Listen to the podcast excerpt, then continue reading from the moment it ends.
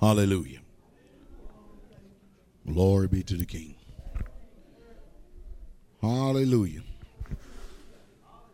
Amen. We bless the name of Jesus this morning. Hallelujah. Sweetest name I know.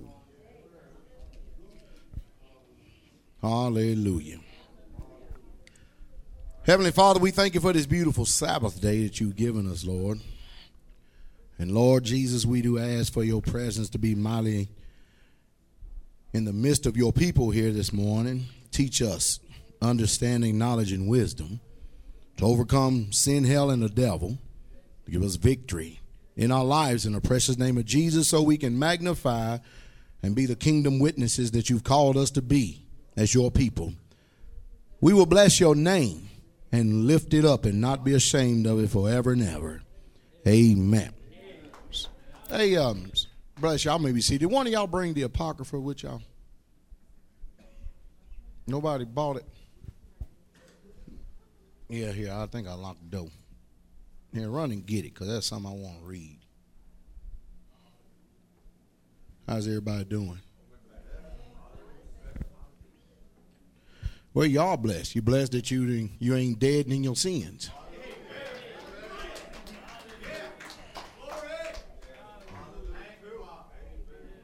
That's true, isn't it? Hmm? Bro, Juan, you losing weight, ain't you?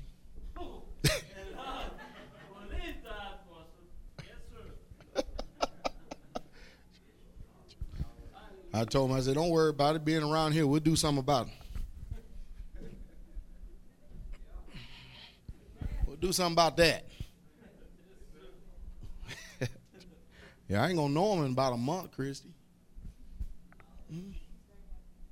He seems very happy. He don't he is happy. Ask him.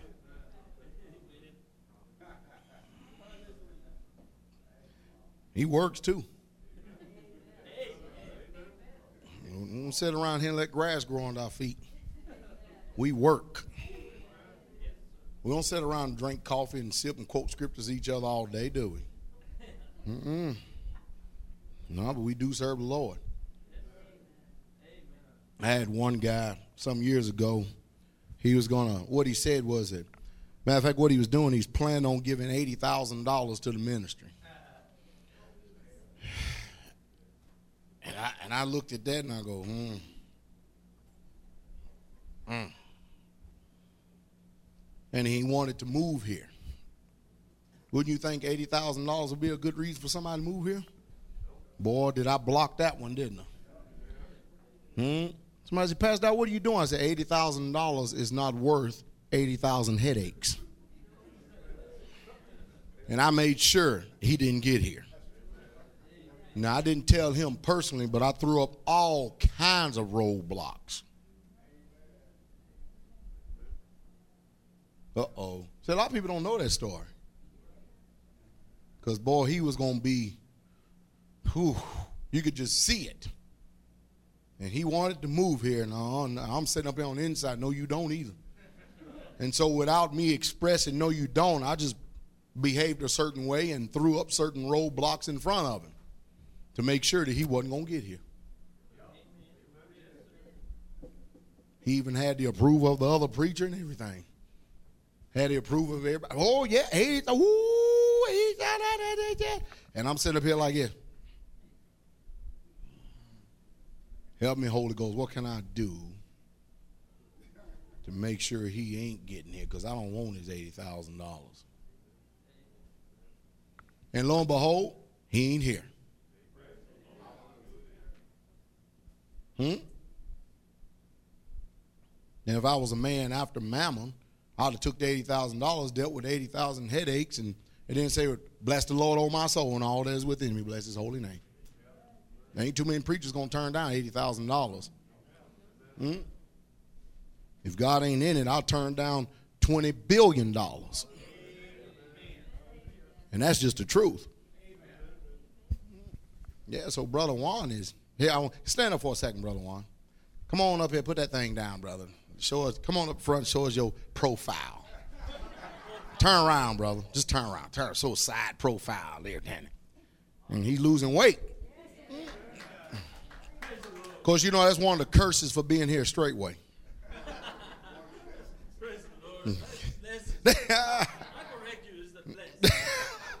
Bless you, brother.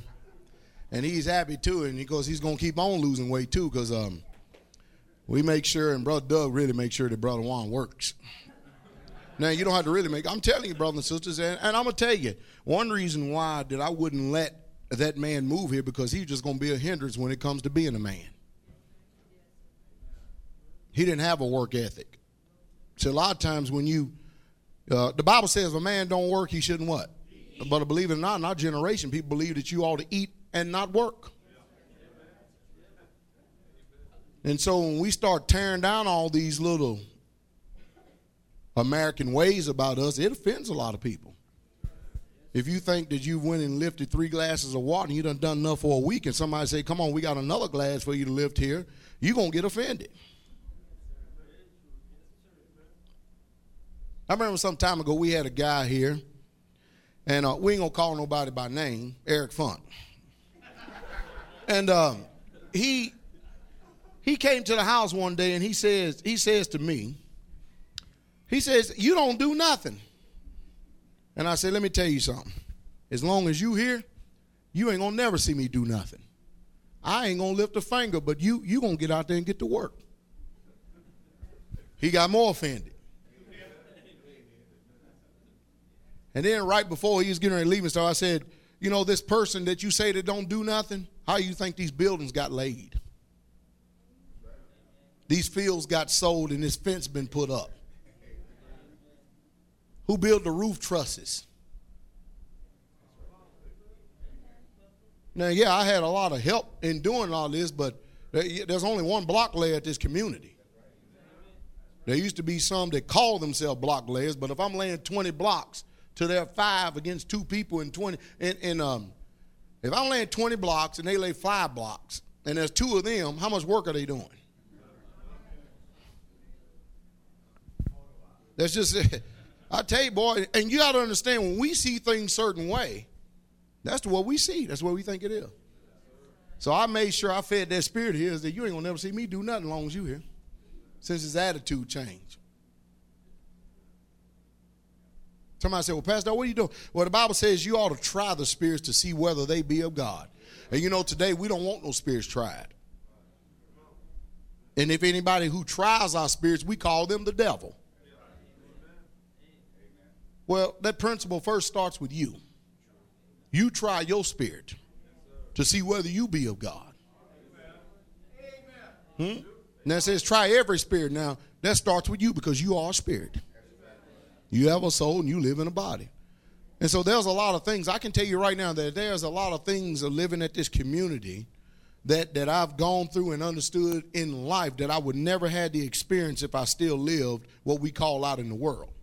I would never be in the spiritual maturity that I am now if it wasn't for this place. I would just be just like any old other religious preacher. I wouldn't know what it means to go through brotherly love and then make sure you make you make sure you let that strive and continue among you.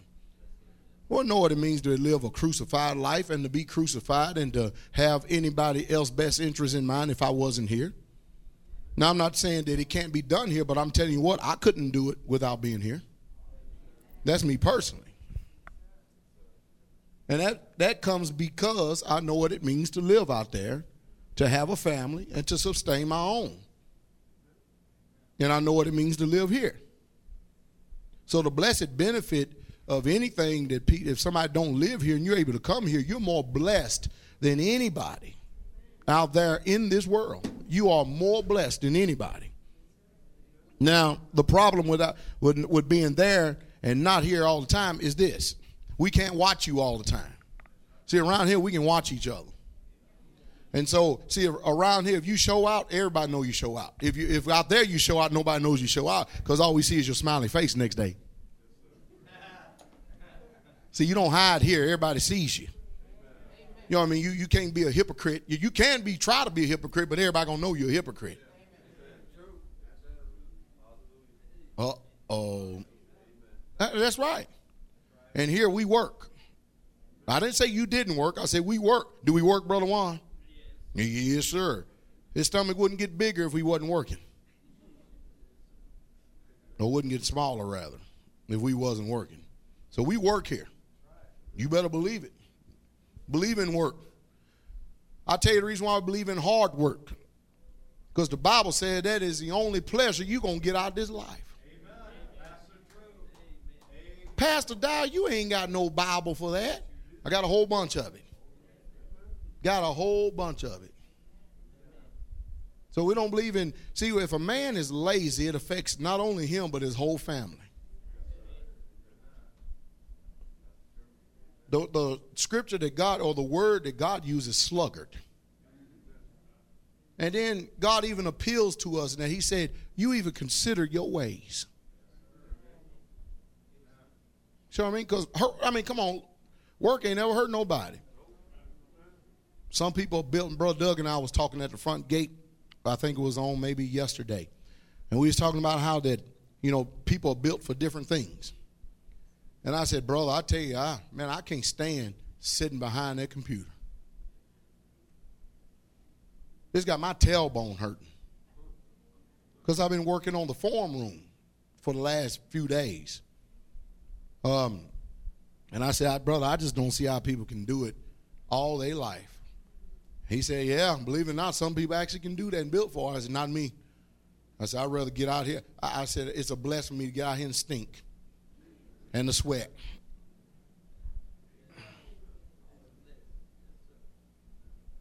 Let me get out here and sweat, brother. Now that's just me personally. Now maybe you know many people may not share that opinion, but to me, boy, that's sitting behind the computer stuff, man. I forget that junk. I didn't say that some people couldn't do it, but man, I don't want to do it. Not for no living. Glad I ain't doing it for no living either. That stuff's crazy. Sitting about looking at a one-eyed monster and they're sitting back and looking at you. You know what I mean? But there are certain things we got to do in order to accomplish certain things. Is that not so, brothers and sisters? So you make sure that when y'all hear me talk, you don't get condemned by certain aspects of you, because that is not my intent. My intent is never to injure, but however, if you are injured, we got some healing balm, but we're not going to stop the cut.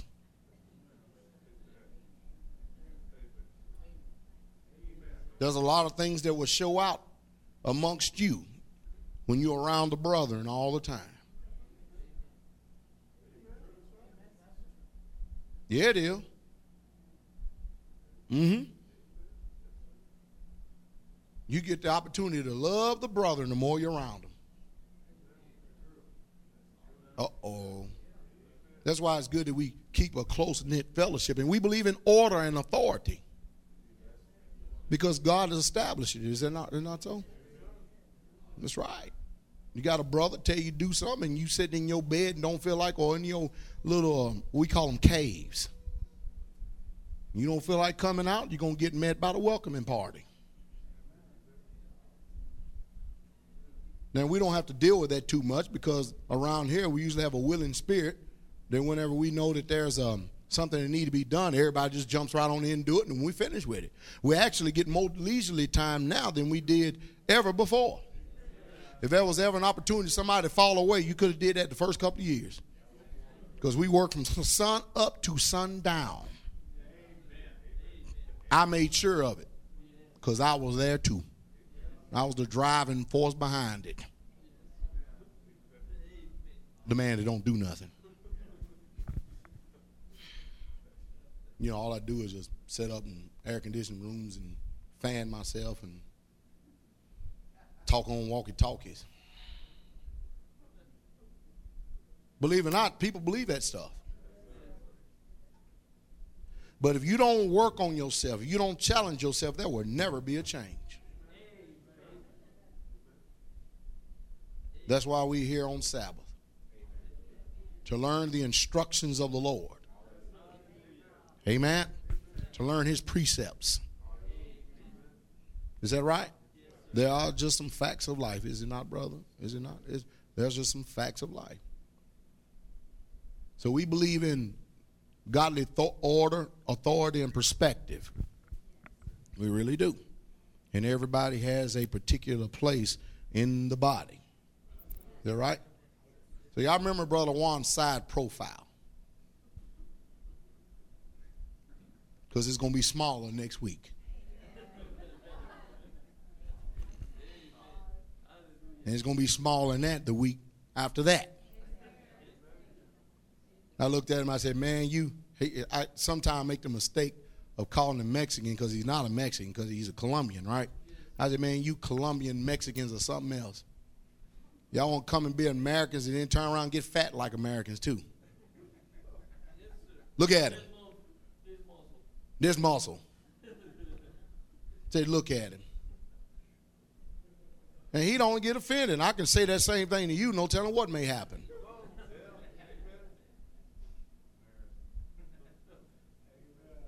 Huh? Well, this broom been sweeping for a couple of weeks now. So far, it's still sweeping pretty good, isn't it?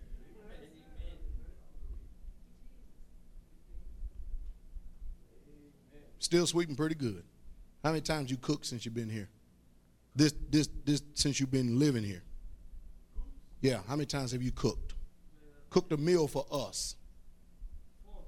Has he cooked a meal for us? That's what I'm talking about.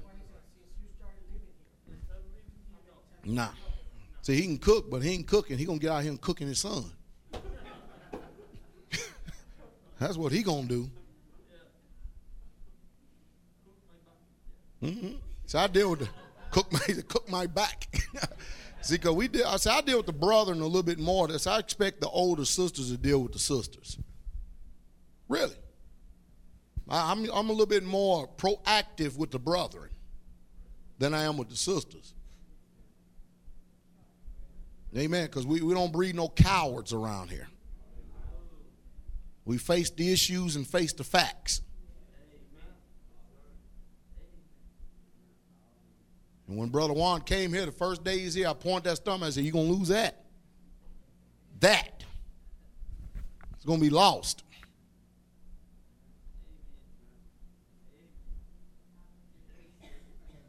Hallelujah. And that's good. He enjoys it. Hmm? He, he's riding a tractor. He what? You start your colon clean. Ooh. Who, Lord? I mean, I, I do understand what it means to have mercy for those who take those colon pills. Because that thing, brother, if you never knew you had stomach muscles, they'll let you know real quick. You ain't used them in a long time, but boy, they'll get to rolling for you. Whew. Oh, mercy. It is a blessing, isn't it? Well, that's good. We're interested in health. The form is coming pretty good. I've been working on it, and um, yeah, you give about a month or so, it'll be a whole bunch of more people getting in there, and they'll be blasting as usual. This one is a little bit more extensive than the other because it has a lot more filters to it. Um, has a whole lot more to it than vBulletin do or did. Um, of course, you can see I've really been working a lot by all the posts and everything I've been putting up there to get people to um, work. I mean, to think a little bit. Because they will. They'll click on. And what in the world is this? Then they'll find out all this truth. Brothers and sisters, we're supposed to be helpers one to another, not hinderers one to another. We're supposed to be helpers one to another in the fear of the Lord. Now I heard about Sister Ashley had found a place and she was moving. She called up and with a cheerful voice, "Hey, Pastor, gonna be moving." And I just thought I called to get some help, but I said, "Sister, we already got that in our plans. As soon as we found out, we we, we already had planned for that." You have to understand, and I understand. See, when you've been out in the world for so long, we all been out in the world so long, your mind thinks a certain way and you're usually kind of apprehensive, and I'm not talking about this for Ashley, I'm just talking about in general. Your mind is usually kind of apprehensive in asking somebody to do something. You know, because, well, I got to do this and I got to do that, and, and you, you inconveniencing me, and, and it is that not so? Nobody like to ask me. Hmm? Did you did you say, can we do a favor? Can you do me a favor, Pastor? I said, no, we're gonna we'll do the Father's will. Amen. Ain't no big deal to us because you know when you are our brother or sister, to me personally, I told you my stance. I take that for life, and I'll be a brother like a brother that you never had, and a sister I can't be the sister, but the sisters can be a sister. Like the sisters that you never had. So therefore, we commit ourselves to each other. And so therefore, when you're in the family, you're in the family, no matter what you're doing in life. You are part of the family and the body, and we spent and will be spent for you. Because that's the way that the Bible teaches. And we do that. So that's the only way we can see the blessings of the Lord, is when we submit ourselves one to another in the fear of the Lord. So I don't care who you are, where you are, if you're in this particular local or this little assembly right here, we are committed to you 100%. Now, some years ago, I had four or five people wanted to move here. I said, nope, stay where you at. You just stay right where you at. God don't want everybody to be here. If God wanted everybody to be here, he'd have gave me 500 acres.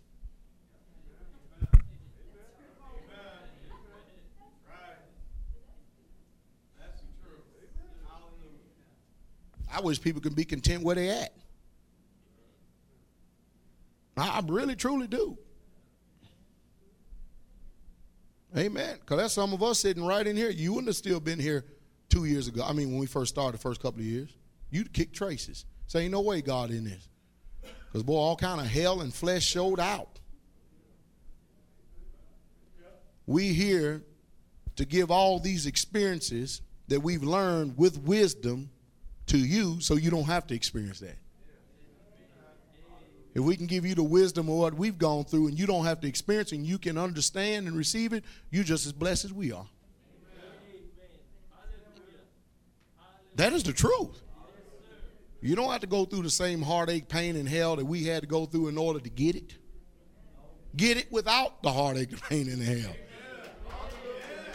That sounds good to me. The less pain, more the blessings. Oh, about you know, Sister Chris, you you start losing some weight. You hear me? You start losing some weight. You can't lose no weight. You come here. Well, I will. He'll help you and Axel out real quick. Yes, sir. Maybe we have to send a sister up there and post them up there in your house.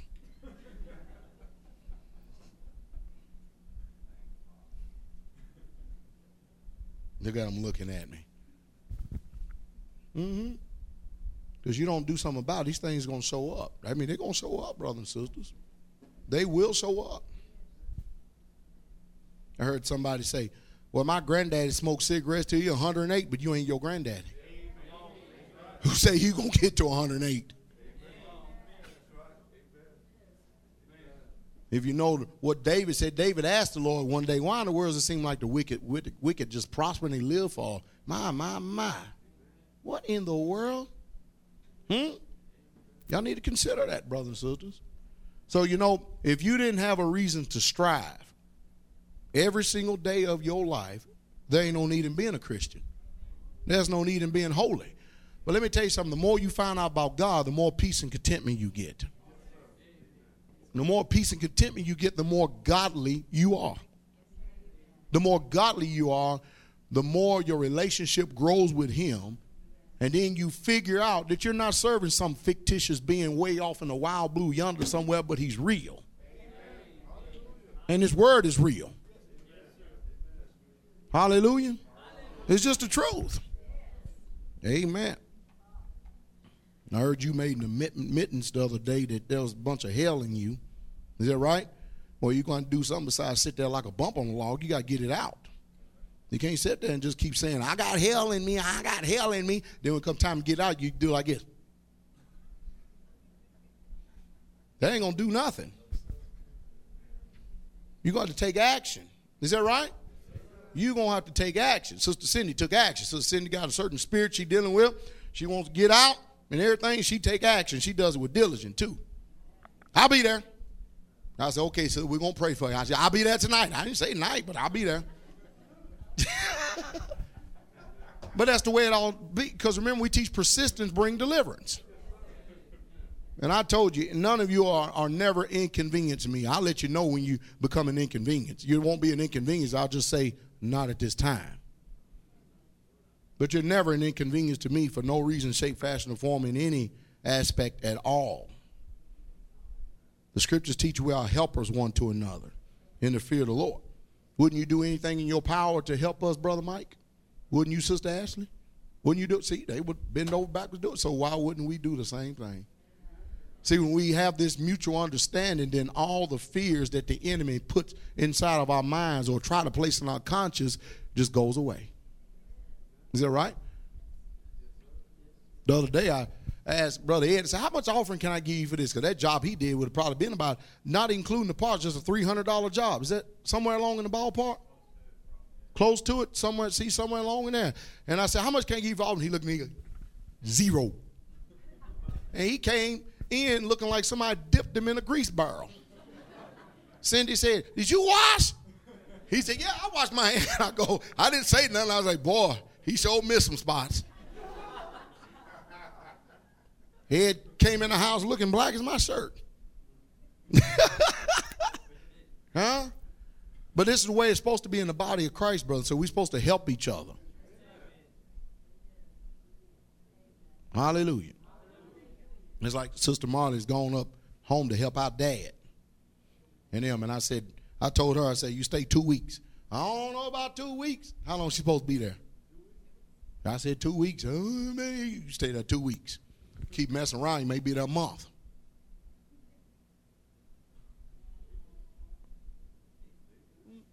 I just didn't come up with two weeks just because I come up with it on my own. Somebody got to hear from the Holy Spirit, don't they? Hmm? Now we always say, not, nevertheless, not my will, but thy will be done. Now, how in the world is God going to tell you his will? See, we don't like that, but God does tell you his will through other men. I, I, you know, Saul was doing pretty good, pretty good and, and, until he started rebelling against God. But in order for Saul to do God's will, he had to hear from the prophet. And he kept telling the prophet what was the best for him and his people. And Samuel's like, What in the world? Saul just thought he could just smooth things over just with a sacrifice. You know, let's make it right with God. Come on, Samuel, let's just make it right with God. We'll do sacrifice. He said, Man, you think God even cares about your burnt offerings and sacrifice? God wants obedience. That is better than sacrifice in his eyes. Of course, Saul kept on doing what? His own little will. Until he got cut off. That's what happens when you get cut off. You start looking for answers in all the wrong places. You have to take this thing serious. Just the other day, I was listening to a message because I'm condensing down the envy message. So, see, I got all this stuff I'm doing. Y'all don't even know I'm doing. I was condensing it down, listening to some testimonies from the people. I go, wow, wow, wow. Huh. Lord, Lord, Lord. So I get to hear my testimony all the time, and you get to hear because I'm always preaching and telling on myself. So I get to testify all the time. I get to testify how good God is. I get to testify um, things we, we go, I'm going through, what we need to go through, how I need to get strong and strengthened. You just have to be able to have the ears to hear. You got to be tuned into that channel. But if you hear, you can hear. And I say, wow, wow, wow, my, my, my, my. Isn't that something? Wow. How have the mighty fallen? Somebody say, well, who are you to say that somebody's fallen? Well, I don't, uh, personally, within people themselves, I can't say that they've fallen. All I have to do is just follow the scriptures, which says, by their fruit you shall know them. Does a tree that is ever full of health and nutrients and vitamins, remember, does it ever stop producing fruit? When it stops producing fruit, the Bible said it's twice dead and I'll be plucked up by the root. It's, it's ready to be chopped down, hewn down, and cast into the fire to be burned. One man made a petition one time saying, Lord, let me just dung the tree. Come on, just let me dung it for a little while. And then after a season, if it doesn't produce. Then do with it as you will. Well, you can do what you want to do, but I'm telling you what, the thing ain't going to live.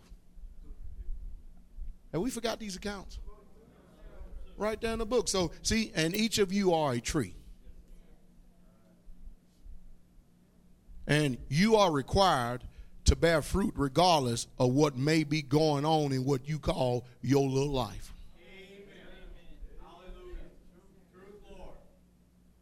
The scriptures teach, let everyone that name the name of the Lord depart from iniquity. So if you name the name of Jesus, it's time for you to depart from a wicked way. Hallelujah. Truth. Hallelujah. With that, we're going to go ahead and get started right here. I want to read you something out of the wisdom of Solomon, okay? You know, around here, I often talk about discipline, do I not? I mean, you can tell. So a lot of people, you know, I used to have people here to tell me that we ain't in no military. I say, you in the army of the Lord? Does Lord got army? Yeah, but we ain't no soldiers. Well, the Bible said, I'm a soldier in the army of the Lord.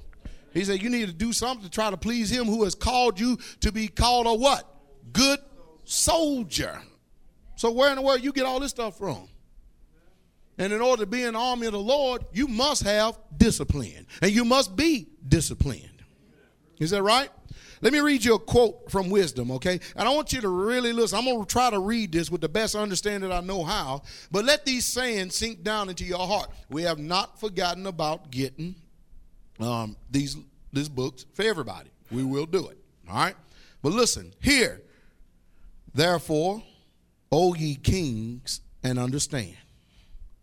Learn, ye that be judges of the ends of the earth. Give ear ye that rule the people, and glory in the multitudes of nations. For power is given you of the Lord and your works, and to search out your counsels. Because being ministers of his kingdom, ye have not judged aright. Somebody said, Who are you talking to? Now let me ask y'all, is he just talking to the leaders or is he talking to everybody? The Bible teaches us we're kings and priests. Is that not so? All right. Now listen, listen. You have not judged the right, nor kept the law, nor walked after the counsel of God. Horribly and speedily shall he come upon you, for a sharp judgment shall be to them that be in high places. A sharp judgment shall be to them that are where? In high places. For mercy will soon pardon the meanest. But mighty men shall be mightily tormented. For he which is Lord over all shall fear, look at this, no man's person. Neither shall he stand in awe of any man's greatness. That Lord is talking about the king. For he have made the small and great and careth for all alike. But a sore trial shall come upon them, or shall come upon the mighty.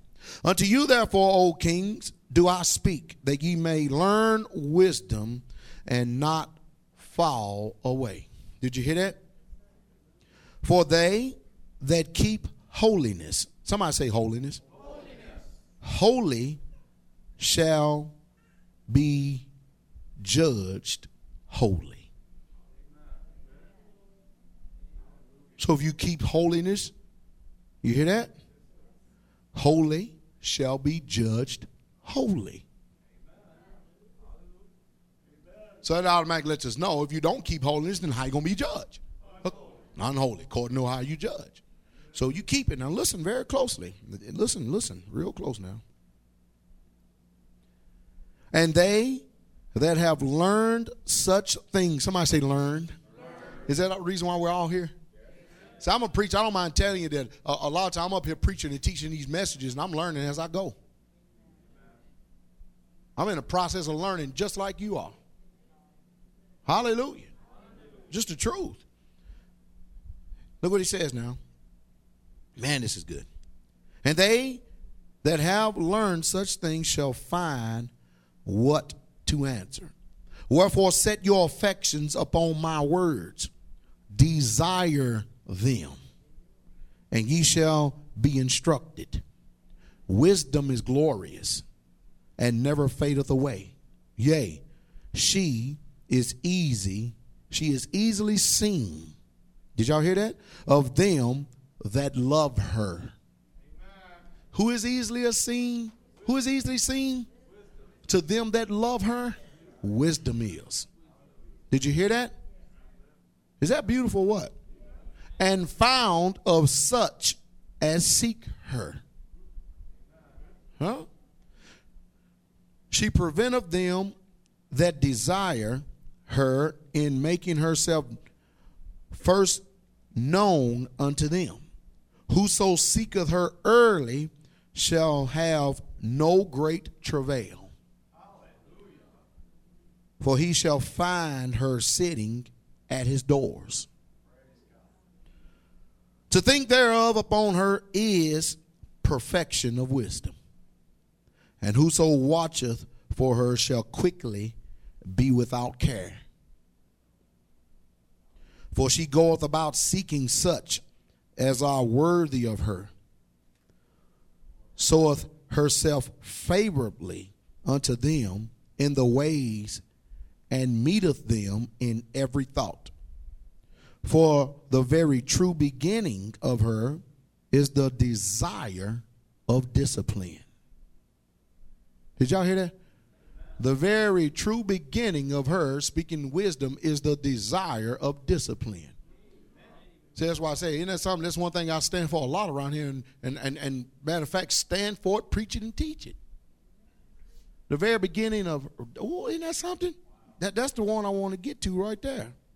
If you ever want wisdom, look, for the very true beginning of her is the desire of discipline. You know, we live in a time where we like being lax, lazy, stand for nothing, fall for everything.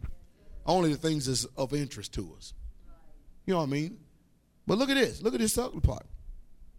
And the care of discipline is love. What words? What words? How you put that in modern day language? Where the only people that is ever going to be blessed by wisdom are those who are seeking for discipline, who live a strict adherence to the word of God. That's the only ones who understand discipline. It even tells you what the mindset of the world is in this particular book. Now, let me read it. Let me go on for a second. And love is the keeping of her laws. Isn't that something? And the giving heed unto her laws is the assurance of incorruption. You don't want to be corrupted? Then develop a life of discipline, of strict obedience and adherence to the words of God. Beautiful, isn't it? And incorruption maketh us near unto God. Therefore, the desire of wisdom bringeth to a kingdom. Isn't that amazing? That is something. Now, while I was reading that the other day, show you the mindset of this world.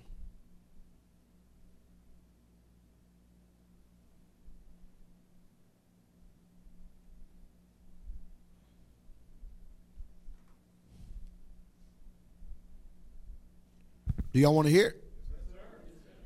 And I said, Boy, if this thing don't have the human spirit pegged and nailed, I don't know what does.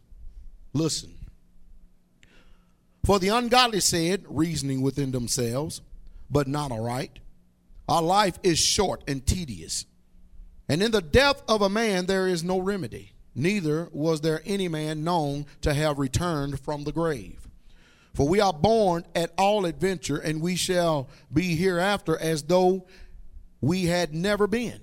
For the breath in our nostrils is as smoke, and a little spark in the moving of our heart, which being extinguished, our body shall be turned into ashes, and our spirit shall vanish as the soft air. And our name shall be forgotten in time, and no man shall have our works in remembrance. And our life shall pass away as the trace of a cloud, and shall be dispersed as a mist that is driven away with the beams of the sun and overcome with the heat thereof. For our time is a very shallow and passeth away. And after our end there is no returning, for it is fast sealed, so that no man cometh again. Come on, therefore, and let us enjoy the good things that are present, and let us speedily use the creatures like as in youth let us fill ourselves with costly wine and ointments and let no flower of the spring pass by us. And let us crown ourselves with rosebuds, therefore they be withered. Let none of us go without his part of our voluptuousness. Let us lead, let us leave tokens of our joyfulness in every place, for this is our portion, and our lot is this.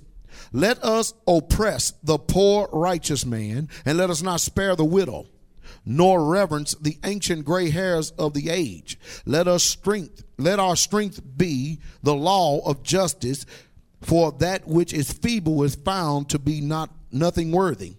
Therefore let us lie in wait for the righteous, because he is not for our turn, and he is clean contrary to our doings.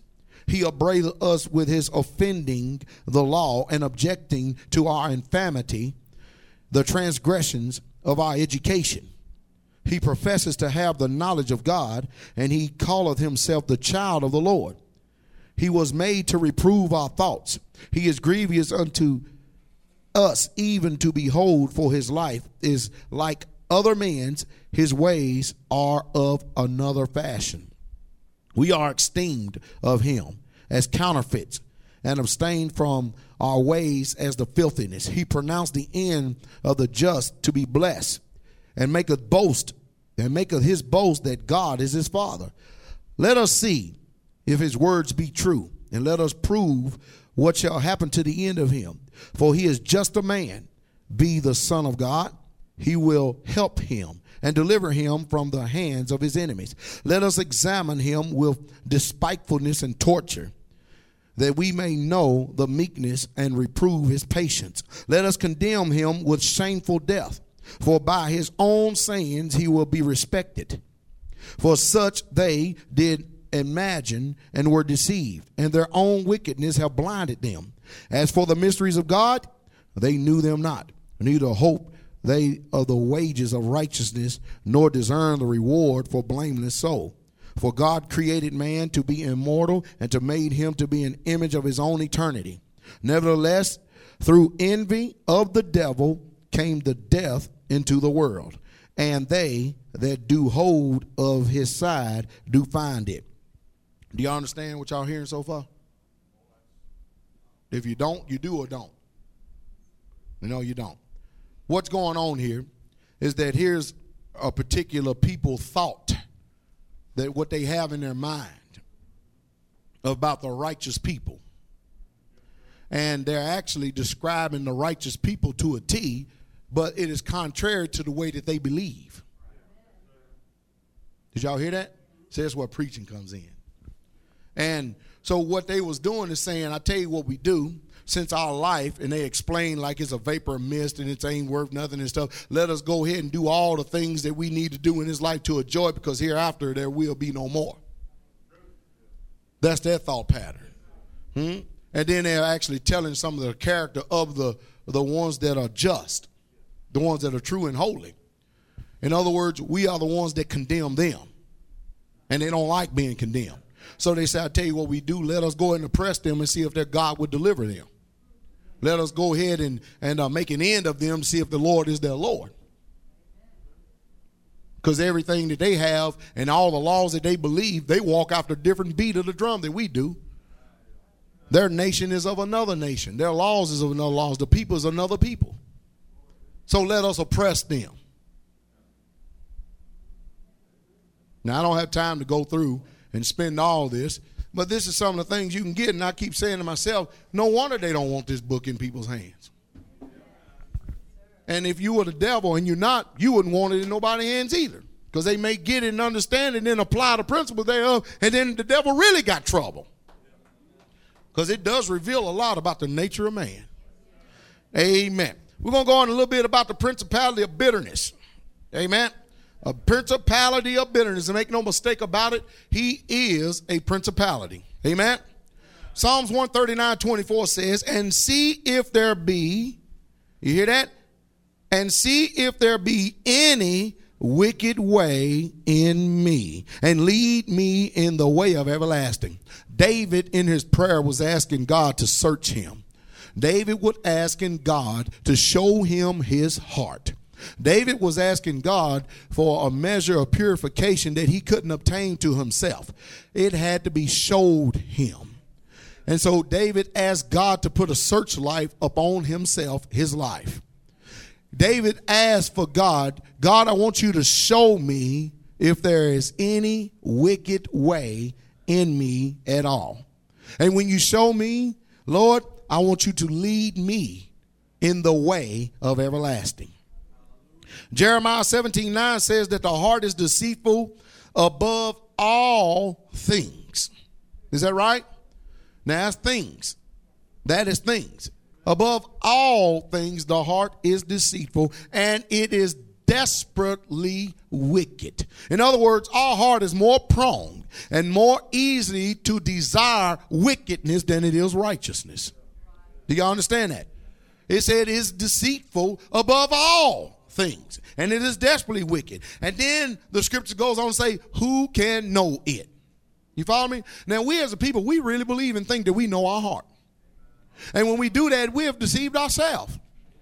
Because the scripture says clearly that the heart is deceitful above all things and is desperately wicked. Who can know it? The only one that knows it is God. Because God said He is the one that tries the heart, He's the one that tries the reins of it there. So if we're going to know our heart, we're going to have to be able to see our heart in light of the way that God sees it. Because other than that, we will smooth it over and cover it over, and we will think that our heart is set aright when it's really afar off. Amen. So the truth is, our heart expresses and shows and it reveals to us our feelings and emotions.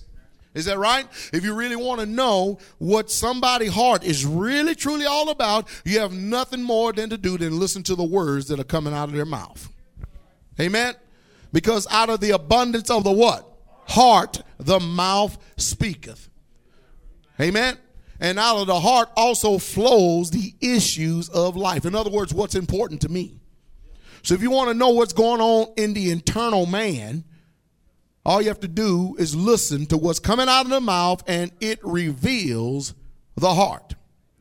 Now, the word of God says that the heart is deceitful above all things. And his heart is desperately wicked. You know, we live in a generation where people think that this one time thing of being saved, that they have no need to do anything else in their life. They have no reason to be sanctified, they have no reason to purify themselves, but the scriptures don't teach that. Salvation is just the beginning of your walk in, in order for you to, to get into the eternal kingdom. Is that right? And we must be and have to be sanctified holy right now in this present world if we're expecting to make the kingdom our home. Can you say amen? In other words, we got a job to do. We got something to do. The Bible teaches us that we ought to purify ourselves even as He is pure. And the question is, how pure is Jesus? Huh? How pure is He? Well, you know, they say that the best you can get of gold is 99.9. Well, Jesus is 100%. And that is our measuring stick and standard for pureness. Now, the only way you can purify yourself, you can't go take some soap and then scrub your nasty flesh and expect to be pure because you're going to stink again. It's not talking about this, it's talking about purification of the soul and the spirit. You see, we were all born in sin and shaping in iniquity. So even after conversion, even after we have been born again and God has had grace and mercy upon us and filled us with his Holy Spirit, there is a life of purification that is set before us. There is something that we've got to do. The scripture says, I pray that your whole spirit, soul, and body be preserved blameless until the coming of the Lord. So it's not enough to just purify the spirit and do nothing about the soul. It's not enough to just purify the soul and concentrate on it and do nothing about the body. It's not enough to do everything you can about the body and neglect the spirit and the soul. The spirit, the soul, and the body makes up one. One man, one person in Christ Jesus.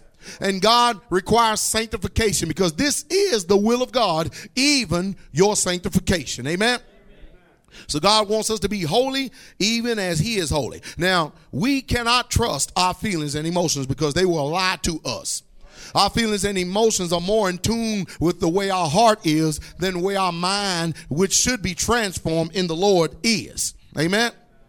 Now we are charged by God in James 4 8. I'm going to read James 4 8 through verse 10.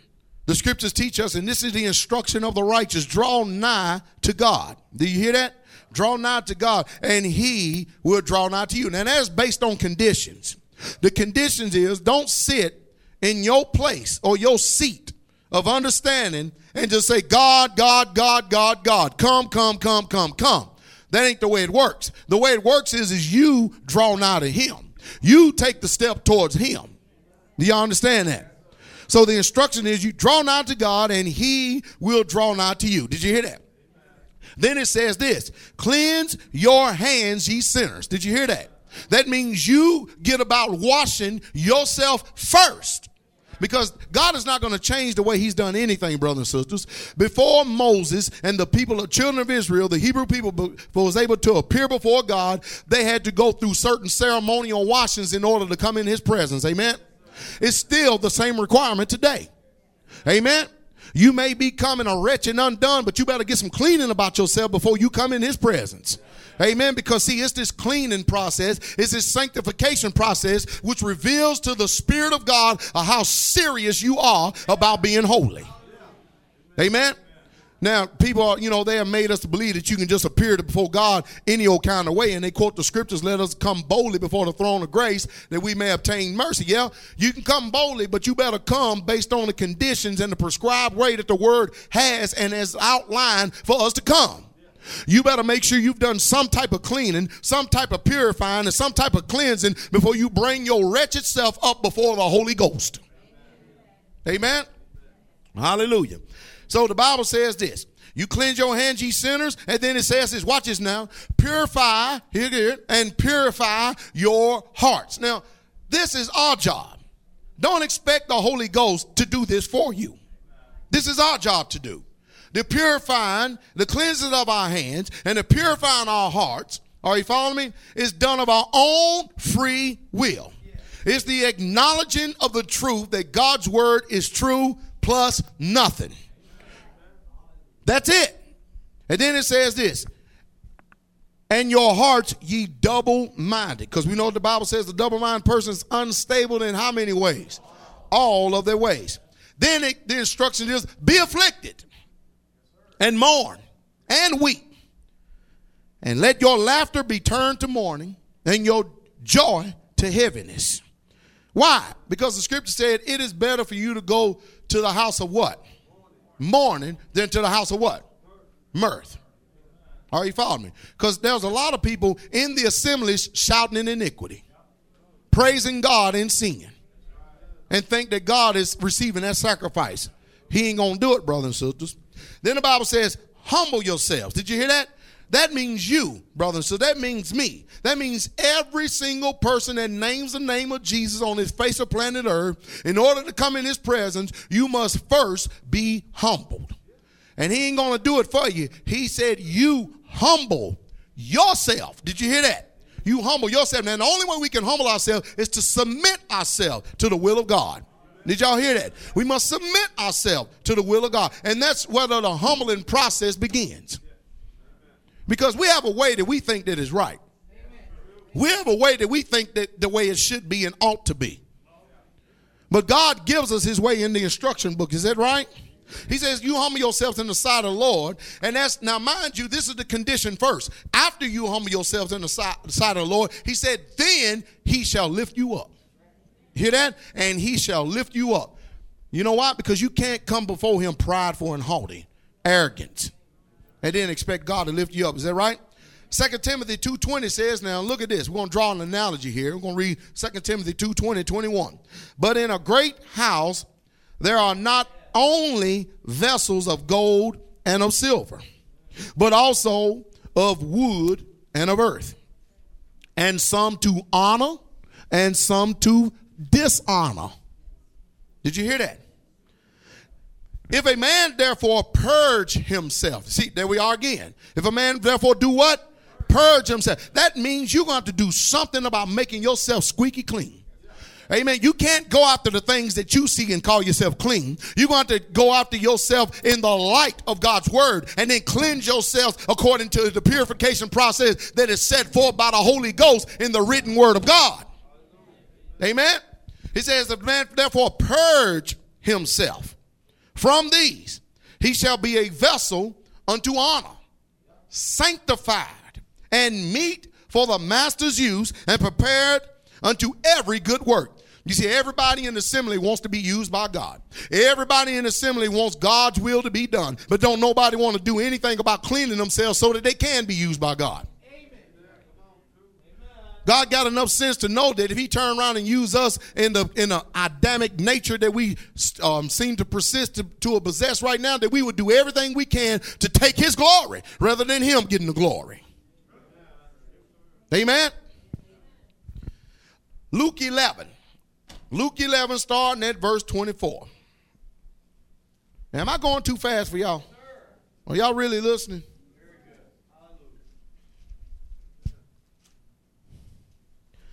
The Bible says this in Luke 11, starting in verse 24. When the unclean spirit is gone out of a man. So don't tell me that the unclean spirit is in, the world, but it's not in the church. When it says man, it's talking about man in general, mankind. This giving us an analogy. So it does let us know where unclean spirits reside. Yes or no? When an unclean spirit is gone out of a man, he walketh through dry places, seeking rest and finding none. Are you following me? So it must be pretty wet in our home then, huh? If he's walking through dry places, seeking rest and finding none. Is that right? He saith, Who saith? The Spirit saith, I will return unto my house whence I came out. He considers your body his house. Naturally, we got our own dwelling places we go to and we call it our home, right? Is that right? This is the same way that these spirits draw analogy towards us, the human bodies. That's why Jesus, speaking as clear as he can, to try to reveal to us something that is not seen, to make it seen and known to our conscience so we can understand what's going on. So an unclean spirit is gone out of a man, his secret rest, can't find none. So the, what's what's what you know what's amazing to me is we are bought and purchased possession by the precious blood of Jesus. Is that right? That it's amazing how that these spirits still hold fast to their testimony that you are their house. And when he cometh, he findeth it swept and garnished. In other words, it's been clean. That's what deliverance does, right? Is that, is that, is that not what deliverance does? It, it cleans us, sweeps us. Is that right? Then look what the script said. Then he, talking about the unclean spirit, and talketh to seven other spirits more wicked. Hear that? More wicked than himself. And they enter in and dwell there. Dwell where? Back into that body. And the last state of that man is worse than the first. The last state of who? that man is worse than what? The last state means the last state of mind, the last state of condition, the last state of the way that that man used to be is worse than what it was with him from the beginning. Is that right? You know, a lot of people like to question deliverance ministries over and over again. Um, those who preach deliverance because they say, well, if the people have received deliverance. And if God healed it, then why come that they turned around and they were sick again or they um, seemed to got back the same old things? I said, no, you're wrong about that. They didn't get back the same old things. They got worse. They got more. See, they think that just because God delivered them, that they gave them some type of approval, that they was approved before God, and they can return back to their wicked ways, and they're all right. The reason why people get worse is because they refuse to sanctify themselves. The reason why they get worse because they refuse to purify themselves. The reason why they get worse is because they didn't want to do what God told them to do. Amen. Jesus often gave the statement, You go and sin no more, lest a worse thing come upon you. Deliverance doesn't mean that you're sanctified before God. Deliverance means that now you have more power to be pure before God. You have more power to be live, to live upright and walk upright before God. Amen. That's what it means. It doesn't mean that you turn around and allow and you, you got a, a license to go back to that previous life or that previous attitude or that previous understanding or that previous spirit. You get the unclean spirit out so that you won't be hindered in your walk for Jesus Christ. Amen. Amen. Now, the same chapter, starting at 21st verse, look what it says. When a strong man armed. Now, how's this man? He's what? Armed. He got something on him, don't he? He, he carrying something. He's got a load of something. It says he is armed. Is that right? When a strong man armed keepeth his what? Palace. Look at this. His goods are in peace. Is that not so? But when a stronger than he shall come upon him and overcome him, he taketh from him all his armor, wherein he trusted, all his security, all his protection, where he trusted, and divideth his spoils. He that is not with me is against me. You hear what Jesus said? And he that gathereth not with me scattereth. Did you hear that? God considers you, your body, a temple of the Holy Ghost. And God doesn't take it kindly and nicely for his people to be prostituting themselves to other spirits that is unclean when he's clean. Amen. Now, where bitter spirits or the principality of bitterness get its entrance in is through bad relations. Bad relations of any kind brings the entrance of bitter spirits. Amen. We know that there are seven categories, so let's just say seven other principalities that is with the bitter spirit, or let's say the powers or the rulers of darkness. Bitterness hosts unforgiveness. See, we think that these are actual attitudes that that's just the way that I am. No, that ain't the way you are. That's the way that the old evil Adamic nature of man is. But the way you are born again by the precious blood of Jesus Christ, that's not your nature. That's not your attitude and that's not your spirit. Do you understand that? Can you say amen? amen. Can you say amen? amen? And you must understand that principle.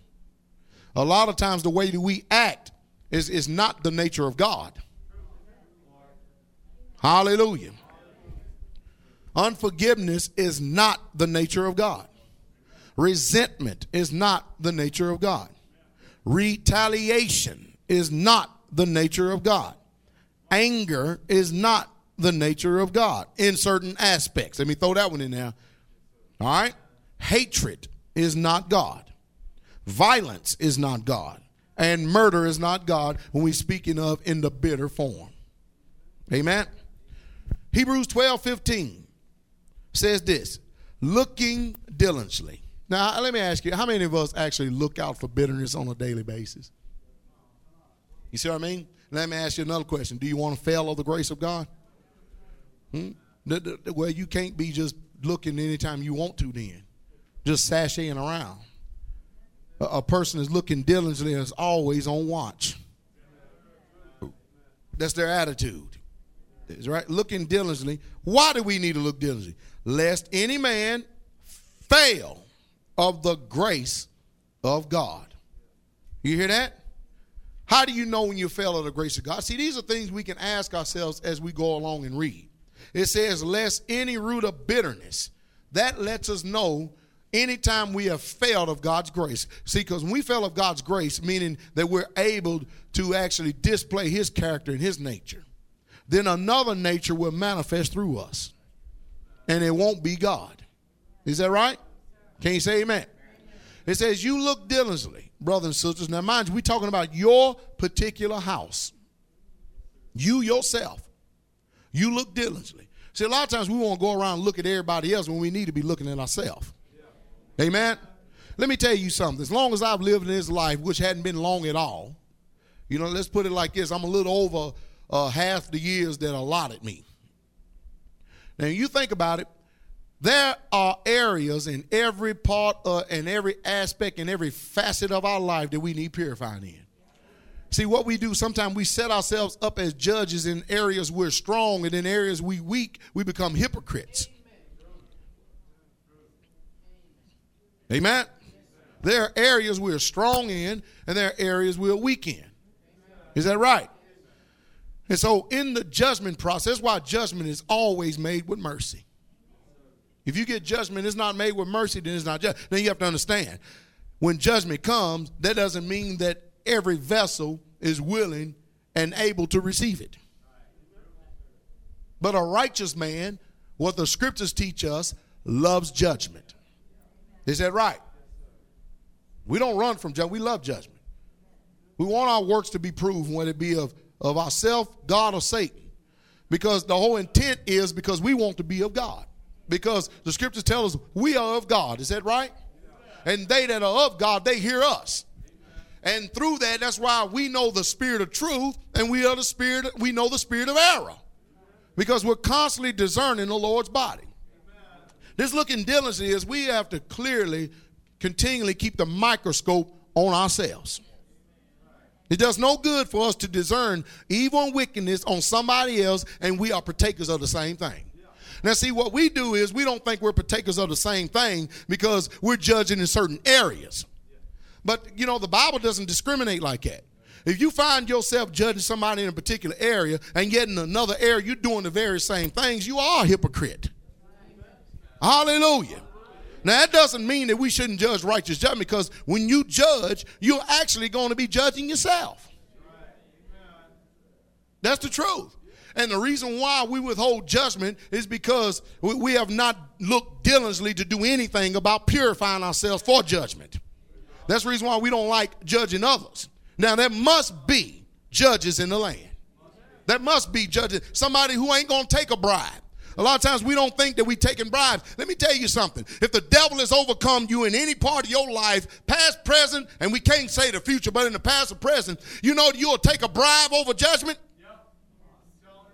Because you'll let condemnation and guilt and shame keep you from judging righteous judgment. And in order to do that, you're going to have to allow not only yourself but the enemy to go under the blood where we with you are purified and count it an unholy and unsanctified thing. Now I don't know if I'm saying words for you easy to be understood right now, but that's the truth. So we need to learn how to judge without hypocrisy. We need to judge righteous judgment and not be afraid of it. Is that right? Now the scripture says, "You look diligently lest any man fail of the grace of God." Lest any root of bitterness, look what bitterness does. It springs up and it doesn't bring you an overjoyous, rejoiceful worship type of a spirit. It brings a troubling spirit. Are you troubled anywhere? Then chances are you've given place to bitterness. I'm not talking about concerned, I'm talking about troubled. And then it says this thereby many be defiled. When a person is bitter, it goes out and it touch everybody who is around it. It defiles. The whole intent for the bitter spirit is to just tear up the whole area. It's to defile the whole entire area. So the first place that the bitter spirit tries to do is to defile the home. Your body. See, it's giving us insight. It's letting us know that if you want to follow the grace of God, then allow bitterness into your house, which is your body, is a temple of God. Amen. And then he's going to tell you what it does. It's going to bring trouble. And then it, what it's going to do is not only going to trouble you, but it's going to defile everybody else that is associated with you. That's why we're charged to be spiritual. Is that right? So when you are troubled, the troubled spirit, what it does is it branches out. And it does everything it can to affect everyone around us. That's what the intent of this spirit is. Because it definitely ain't trying to make anybody holy. It's definitely it's not looking for peace. It definitely ain't looking for sanctification. Is that right? So have you ever been around a bitter person? Even you yourself. A bitter person, what they does is, is they cop their own attitude.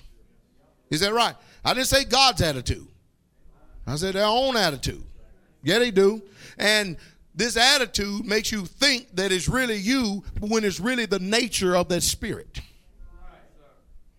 And so when we are deceived by this spirit, we end up protecting the bitter spirit rather than the Holy Spirit that is in us. Amen. Amen. That's what bitterness does. Now, y'all notice I spoke a little bit. I'm not going to go into a great depth teaching on all of these spirits. I'm just hitting on them a little bit as time as we go. We talked about accusing spirits, right? Now we on B's, bitterness. A, B, I did go to school. A, B. And we'll see what's next. we will see what's next. ah, never mind. Don't don't worry about it. We can tell who here though, can't we?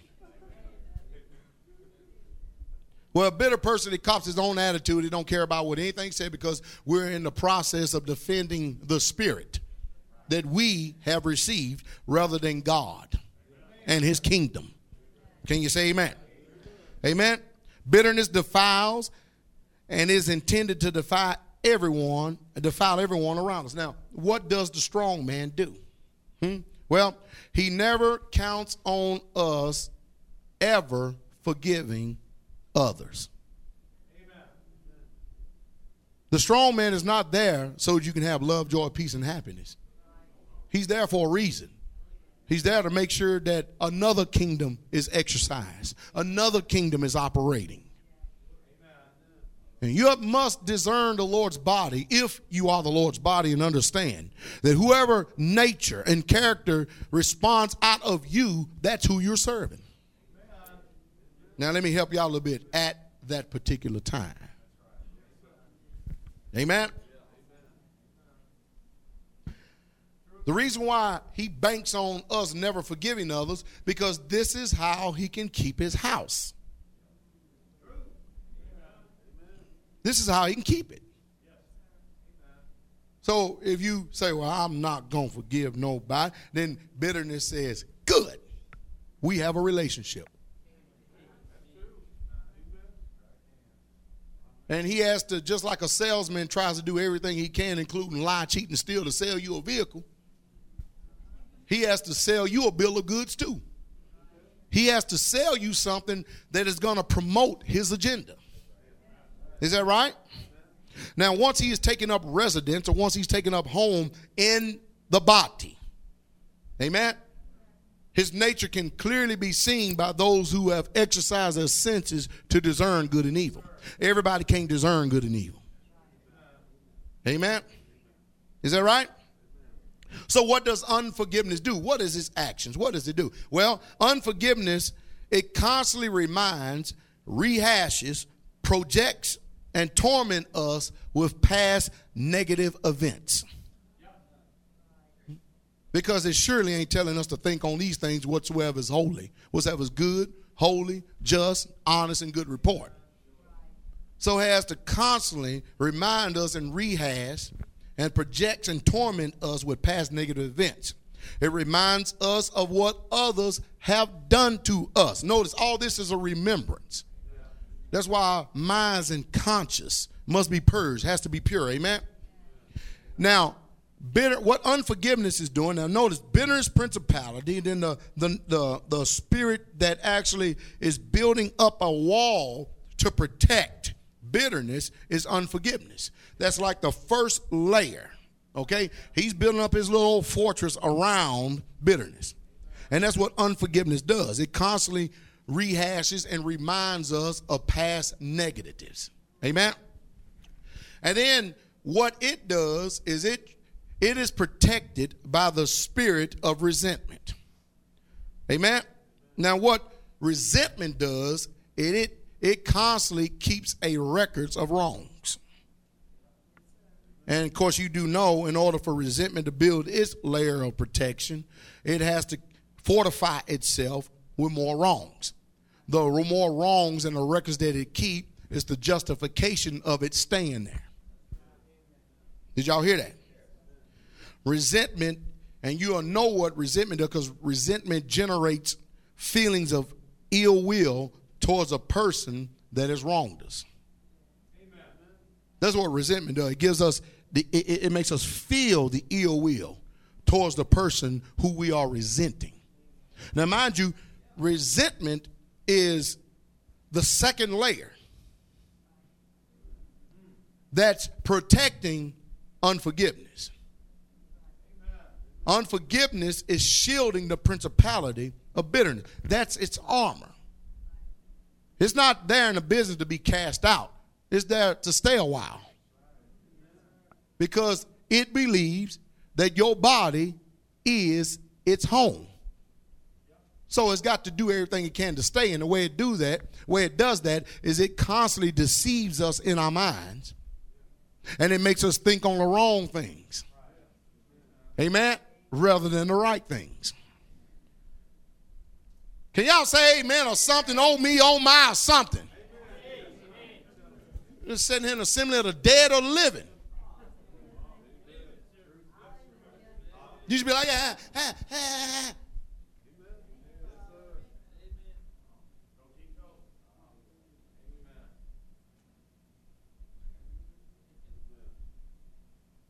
Somebody said, Pastor, you expect us to be happy when we feel these things on the inside of us while you talking? Yeah, I do. Goodness of God leads to repent. Sure does. If God is good, and I know He is, leads to repent. Hallelujah. So my attitude is not wrong in this area, sisters. Well, since you put it that way, it ain't all the way to put it. no sense I put it that way. Amen. So resentment constantly reminds us of past events, seeking to stir up negative sediments that stew and ferment within us. Y'all seen something sitting for a while. You know what I mean? Now, good thing is the apple cider vinegar. And boy, you see all that stuff floating at the bottom called the mother. I remember Cindy said that, boy, it had to be something. It had to be a woman, didn't it? It's the mother, boy. Whoo. Because that is something else. Mothers ain't that bad. but anyway, it has the mother in it. And if you want to get all of the benefits from the, the uh, organic apple cider vinegar, the mother must be stirred up.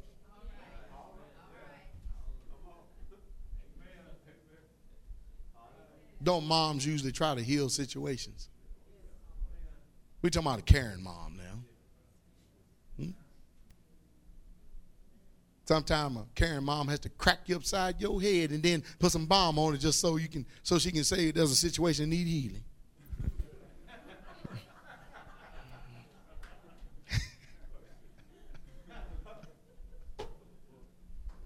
Hallelujah.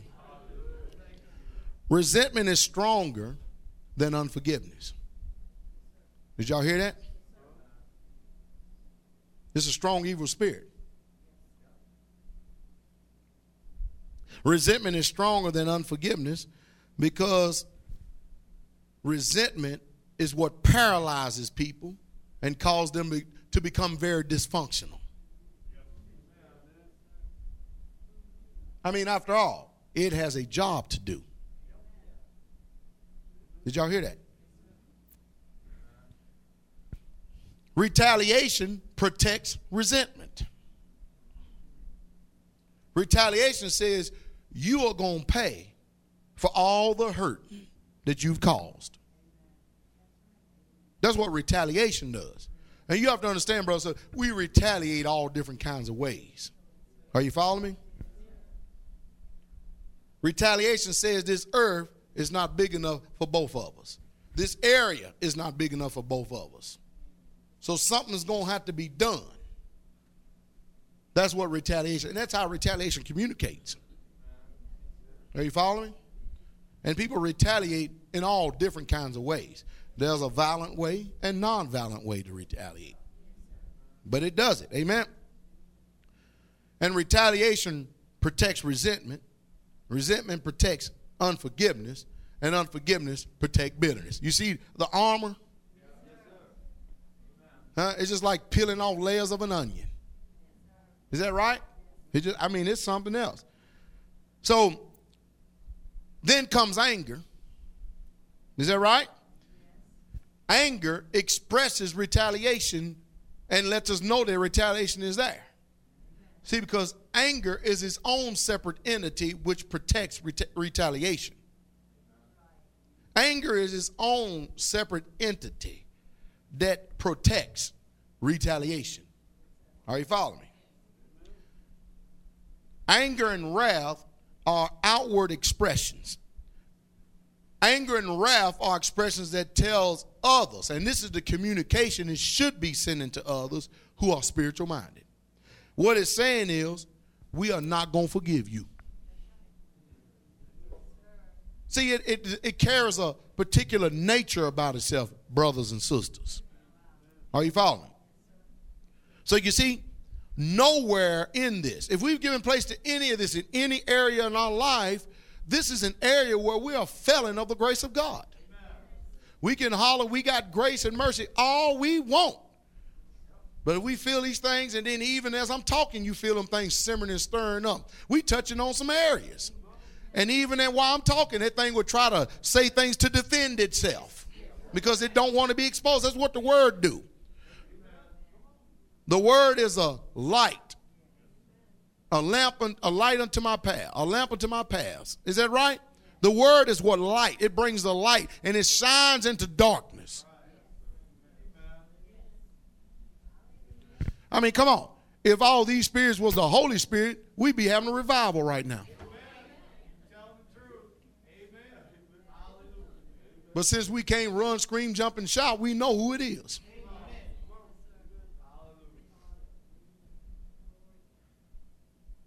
It's important for you to know these things that are working inside of you because you need to know the, the Lord's body.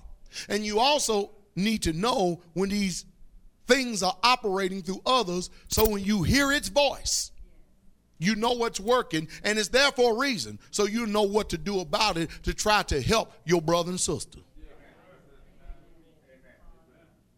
Because we are in a spiritual warfare. Amen. I got a question. Have you ever seen anger in a person's eyes? It's a very real spirit, then, is it not? It's very real. Yeah, it, it is. It's, it's really, it's real, brothers and sisters. Amen. Whenever anger presents itself, it should be telling us that the principality of bitterness is fighting to gain even a stronger foothold. See, because the more layer of protections it's got, that means you have to go through each one of these in order to get to it. You follow me? So, but but if we do it uh, the good old American way, bomb everything, we get it all at once. you know, we're Americans, we believe in bombing everything. That's why every time you turn around, something's blowing up in this country. Oh, boy. Amen. So, whenever we allow certain things to fester in our past and over time, anger is not too far behind. Anger leads to hatred. Hmm? Hatred seeks to eliminate the other person because it don't love. Hatred don't want the other person nowhere in your life, nowhere around you. Is that right? Come on. Hatred reveals our feelings towards the other person or offender. Now, the truth is, these have become our feelings because we've given place to evil. And in order for these feelings to stay real to us, we have to develop a nature of defense of the evil spirits. And when we defend the evil spirits, then we're not defending God. Because the spirits have deceived us into protecting them. And the reason why we protect them because we are people more led by feelings and emotions rather than the spirit. We, supposed, we should be led by the spirit. Is that right? The Bible says you walk in the spirit. And the reason why you walk in the spirit is based on a condition and so that you do not fulfill the lust of the flesh. Amen. Hallelujah. So you can see that these spirits are not for us. They have deceived us, tricked us, bushwhacked us, hoodwinked the, yeah, they have us. Because the only way that they can have legal ground and right to operate is as that we have to give them place to operate. Do we understand? Hmm? Hatred does whatever it takes to get even. Hmm? Hatred also has that voice saying, This world is not big enough for me. It ain't big enough for you. So therefore, I'm going to do something about you. Amen. Now, let me tell you something. when all these things are building up. And let's say we come to an area and point in our life to where we have actually searched our heart, searched our memories, and searched our past, all the things that causes us pain. When we're finally ready to forgive, bitterness has nothing to do but just flash up the past in our mind. And this gives us a justifiable reason why we shouldn't forgive. And when we don't forgive, it says, good, I can stay longer.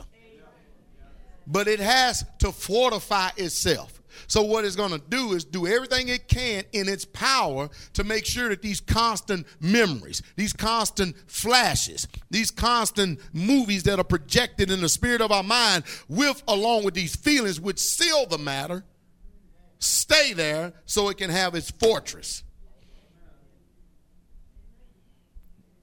Because the spirit really believes you're its home. So if he can't convince you, and the way he convinces you is through the memory, through the thoughts, through the pictures that are in the mind, and the feelings and emotions of that particular spirit. Is that right? He can convince you that he has a home to stay at. So hatred is protected by murder. Now let's go to 1 John 3:15.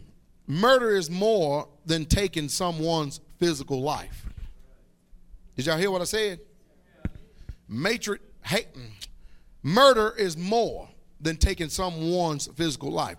The Bible says in 1 John 3:15 it says whosoever hateth his brother is a murderer. Now, let me stop right there for a second.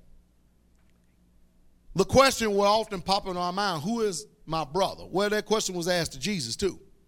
Jesus pointed, he said, I'll show you who my brother is. Um, it's the one who do who does the will of my Father which is in heaven. And last time I checked, there's nobody here on this earth that is doing the perfect will of God.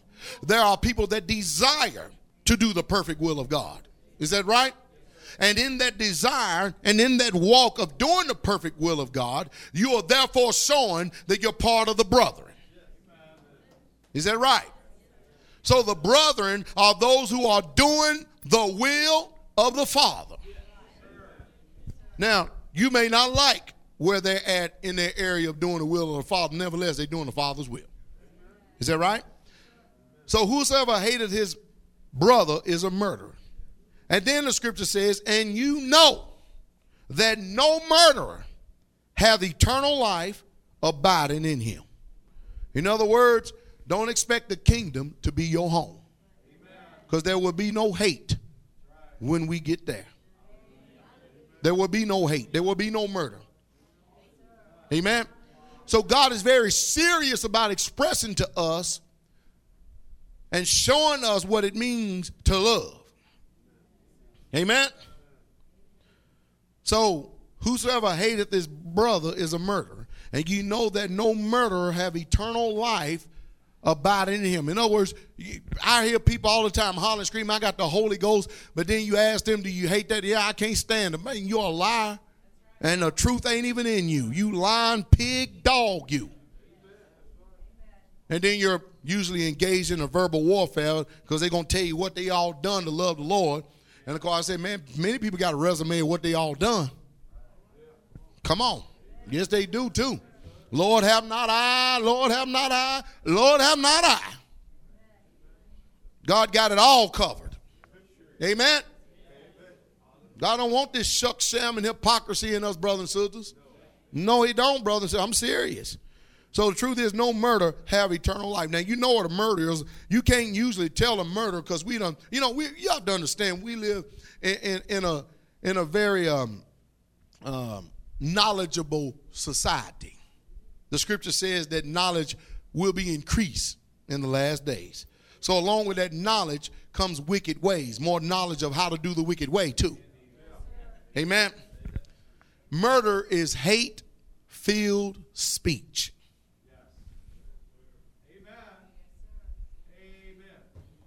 Hmm? Murder is what causes the verbal attacks. When you see the verbal attacks and hate filled speech, you that learn how and have learned how to discern the Lord's body know you're dealing with just another layer of the principality of bitterness. Can you say amen? amen. Now, hey, brothers and all this is very serious stuff. Because it's hard to walk in peace. It's hard to walk in the anointing of God. Amen. And it's hard to even feel the Holy Spirit when you're full of this mess. Hard to, brothers and sisters. Because these spirits ain't going to let you do the things that you should be doing.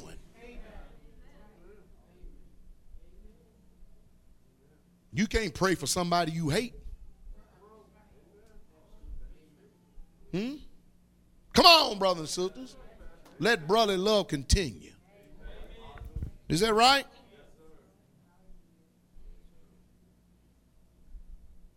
The result of murder is to take away God's peace totally from you and from your spirit and make sure that God's peace is not even expressed in your life. That's the reason why you see people faces disfigured, look like stone. Hallelujah. A good question is, is does your heart ache because of certain things? Hmm? Then you better do something about it. Because that pain is already doing something about you. Amen. Hallelujah. God said, I will make them joyful in my house of prayer. What house are you going to build him? He expect for your body which is the temple of the Holy Ghost, to be a house of prayer. Hallelujah. Hallelujah. Amen, brothers and sisters. And just like I said, you may be feeling and sensing some of these things now. They can't help but to respond. It's just like taking a rock and throwing it off into a pack of dogs. When you hit that dog, he gonna and let you know he there. You don't believe me? I don't. I don't uh, condone dog abuse. Well, you take a stick and hit a dog, you only have to hit him hard and see what happens. He gonna let out some kind of little howl. Even if you don't even he already got it predetermined how he's gonna respond.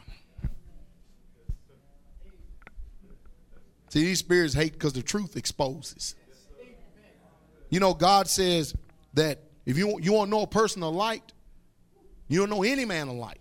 They are the ones who expose darkness. Hallelujah. Amen. Do you have pain at yourself or someone? Then murder is operating. So you got to be careful because, see, we all, I mean, well, hey, we may not, some of us, man, we may get full spirits, but the truth is, all of us want to be with Jesus. All of us want to be with Jesus. There ain't a soul in here that doesn't want to be in the eternal kingdom of God. Hmm? And that's even His grace and mercy for us to even hear this. So if you're feeling these little pings, you better do something about them. Yes, sir. I, I don't don't get in this justifying. Well, yeah, yeah. We start speaking French. You know you feel the pings or not. They they can't help but show up because he gonna do it character and nature. Amen.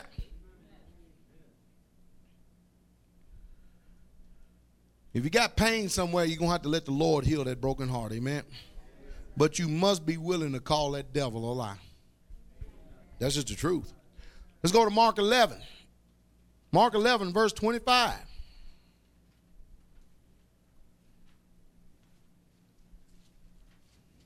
Hallelujah. And when ye stand praying, how many times do anybody here pray? Oh, you do, huh? When you stand praying, that means whenever you pray. Look what it says forgive. I'm telling you, folks, it don't do no good to sit up and try to pray and you got all in your heart against someone. I'm telling you, you're just wasting your time. When you stand praying, this is not what Jesus says. Forgive. If you have aught against any, if you have aught against a selected few, if you have aught against some, if you have aught against certain people you don't like, nah. If you have all against any, you know because it will show up in you. You just have to be honest with yourself. Amen. If you have all against any, that your Father also, which is in heaven, may forgive you your trespasses. Man, that is motivation. You know, I've often made a statement there's not a person in this earth and on this world, on, the, on this earth, there's not a person on this devil green earth that is worth me suffering for. Hmm, somebody say, well, Pastor Dye, you supposed to say God's green earth. I would if it was his, but it ain't his. The Bible tells me who world this is. Amen. Hallelujah. Man, it's good motivation. So if you got aught in your heart against any, what good motivate? This is just grace and mercy for Jesus even speak these words.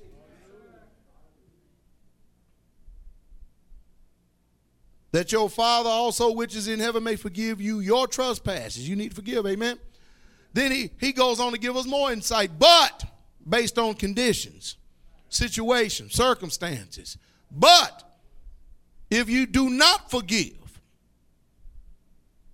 neither will your Father which is in heaven forgive your trespasses.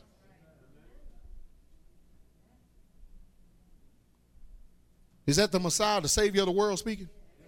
Is that him? He is. That is in red letter, right? Believe it or not, we have to get, we have to really bring our, our reading comprehension up very high to identify that it's written in red letters. That lets us know that we can't comprehend who's, who taught. Because some people don't want to hear it unless it's written in red letters. And if they can't even comprehend what was written in red letters, how in the world can they get the rest of it? Amen. Let's go to Matthew 18. So the motivation is you want to be forgiving, man. You who you better forgive. Hallelujah. Now I'm telling you, you see, if the emotional hurt and pain wasn't there, then it'd be easy for you to forgive, wouldn't it? Well, let me tell you something. If, it, if the emotional hurt and pain wasn't there, you wouldn't have no need to forgive. Hallelujah. But since it's there, it's communicating something to us. Matthew 18 34. You know, I'll go over this whole thing, but let's read it. And the Lord, and his Lord was wroth. And his Lord was wroth and delivered him to the tormentors. Did y'all hear that? Till he should pay all that was due him. You know, when somebody dies in a sin, and because sin can only be paid for one way, that's by the blood of Jesus, the sinner that dies in his sins has to spend all of eternity paying for something that he can't pay. And you wouldn't believe how many people are dead and in them graves full of unforgiveness, full of bitterness. We preach and tell this because we don't want one soul where the Holy Spirit, the Spirit goes out of this body to have to go back, go in that grave, and you haven't had the opportunity to search your heart to see if there's anybody you bitter against. As much as God talk about this, you know he got to be serious about this. You know, he puts a lot of emphasis on this, brothers and sisters. And it's hard to read in the scriptures. I don't care where you come from, Genesis to Revelation. You cannot miss the fact that God is very serious about this issue. Oh, I'm sure people have hurt you. People have disappointed you. People have done you wrong. But let me get in the mirror here just for a second. Let me hold the mirror up here just for how many people have you hurt? How many people have you done wrong? How many people have you done an injustice to in your life? You, none of us is innocent in this matter, brothers and that's the truth. We're not innocent at all, but we can be innocent by the blood of Jesus. So truth is, y'all taking the attitude that I have. I don't care how many people I've hurt. How many people have done me wrong? I'm just going to get it right. Even if it hurts bitterness to get it right. Because we'll hurt because he's getting an eviction notice. You can't stay here. you got to go somewhere else. Hallelujah. God says, So likewise shall my Father, my heavenly Father, do also unto you. If you from your hearts, and see, we, we define that from your heart thing.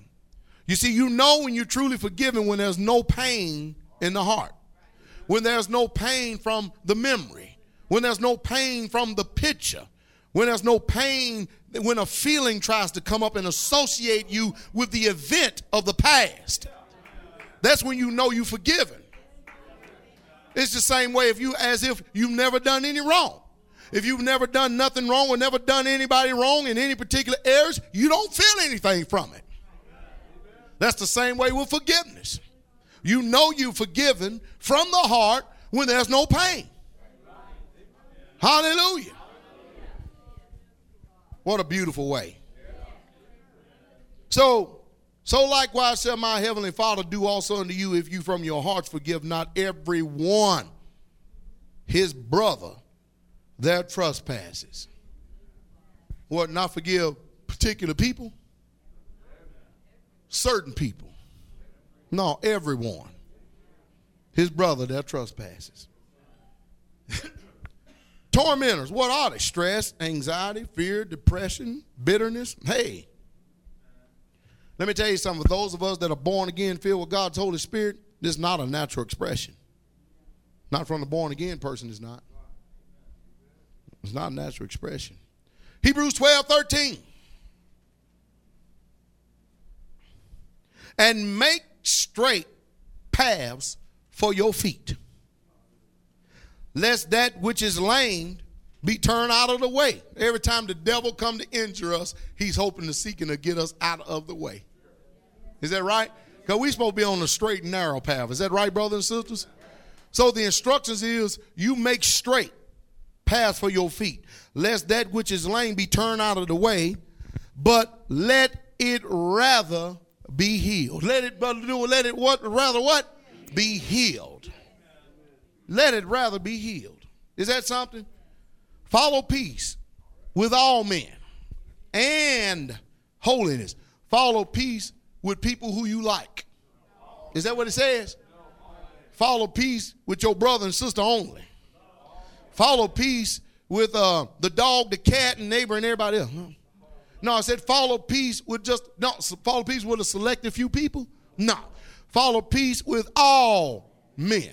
You hear that? That means you should actively be pursuing situations, lives, and circumstances of peace. God don't like contention in his body. Follow peace with all men. Hey, let me tell you something. You'll usually find out when mostly bones of contention come in is because there's ignorance somewhere.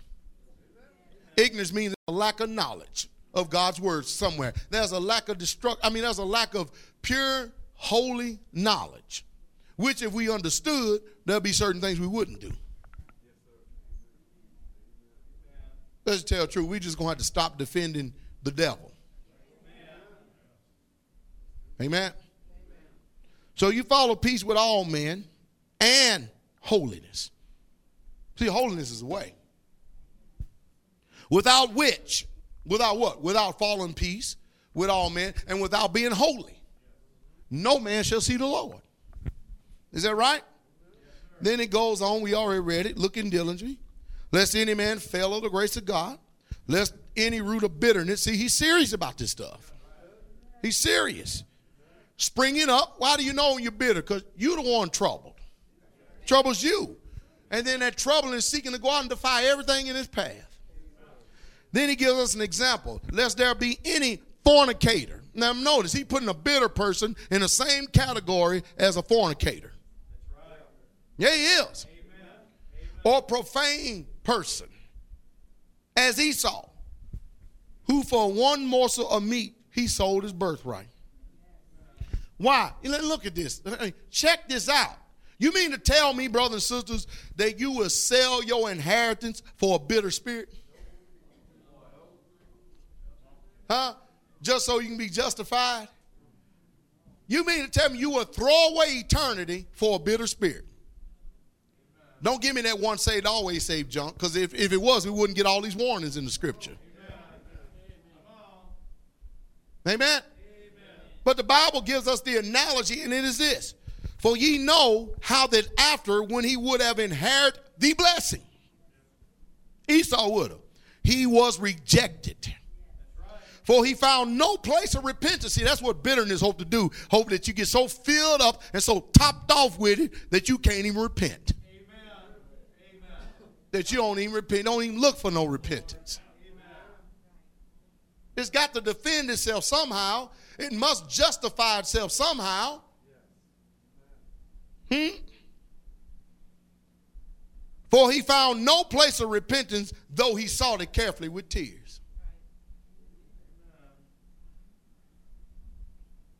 Can you imagine getting to a certain place where you allowed your body, which is a temple of God, to be topped off with such a level of evil that even when you go through the emotions and knowing what you can do, you still can't get no you still can't get no forgiveness for it.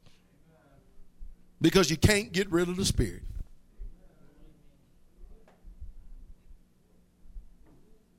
Isaiah 35 8 says, And a highway shall be there and a way, and it shall be called the way of holiness.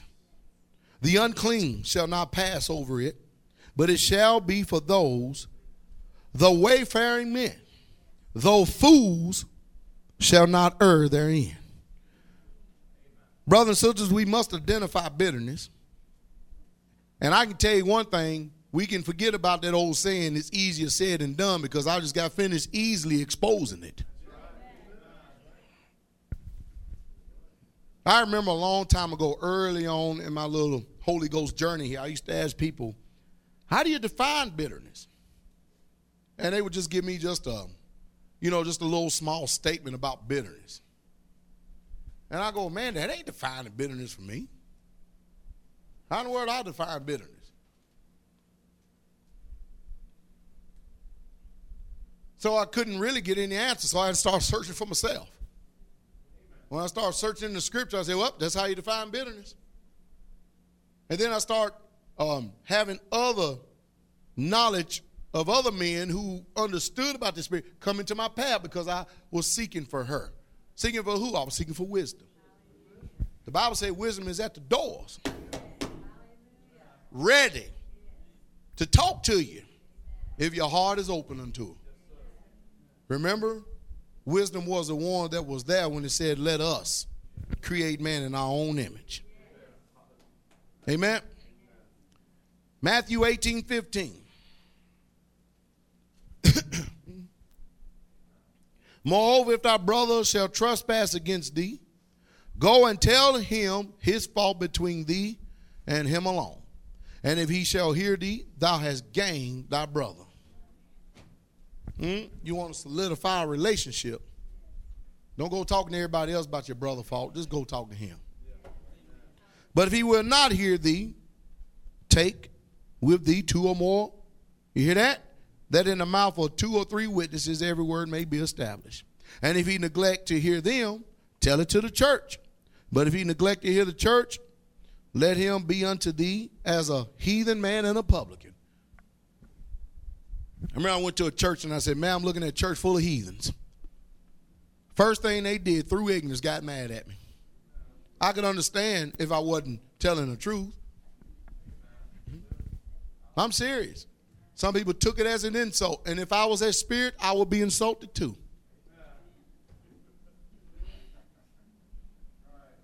But when I start talking about situations, circumstances where we don't go to our brother and we go run and slander gossip, talebearing, and backbite and go do it to everybody else, then all of a sudden the church is full of heathens.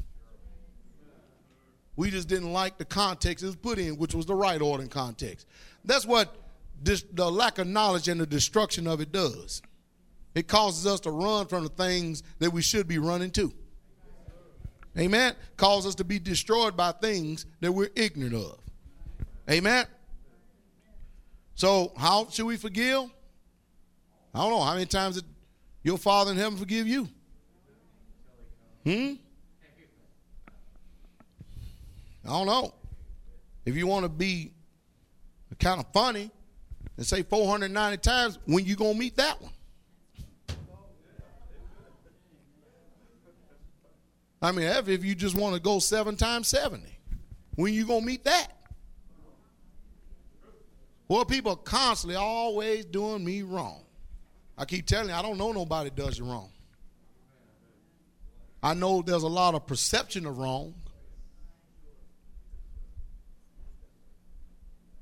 Amen, brothers and sisters. So more than anything, let's don't let the devil get a foothold in our life and, and protect bitterness. Or even have it in our hearts. Because this ill will, boy, I mean, it could it, it'll drive you to madness. It'll, it'll, it'll, it'll, it'll rake you over the coals. It would tear the fire of you. Come on up here, Evangelist Mike. Come up here and pray for brother, brother Axel, brother. It would whoop the fire of you, folks. Yes, sir. Yes, ma'am. God wants us to be a people of understanding, amen, and a people of love. Hallelujah. We bless the name of Jesus. We hope that you enjoyed it because I definitely wanted to cut this thing down. I didn't want it to be long. But, brothers and sisters, ain't nobody worth you being bitter at. Not not one person. I don't care who it is. The Bible says, yeah, you ain't got to owe nobody nothing but to love them. And to love them come at a great price. I say what kind of love we should have. Did not Jesus love us enough to lay down his life? And we ain't even came nowhere near close to that. So we've had love perfected, showed to us, and personified to where there's no misunderstanding. So you want to know what the culmination of love is? You got it all in Jesus. But the power that love is showed when we can demonstrate how much love we love for him because he loved us.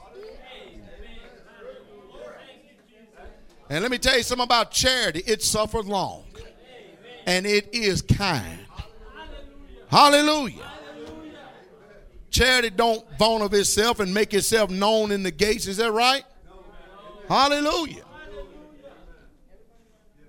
So the devil is a lie like he always been from the beginning. God is the truth. And the one thing about truth, it, is, it will set you free. That's the reason why we talked on this today, brothers and sisters, because we need to we need to be free.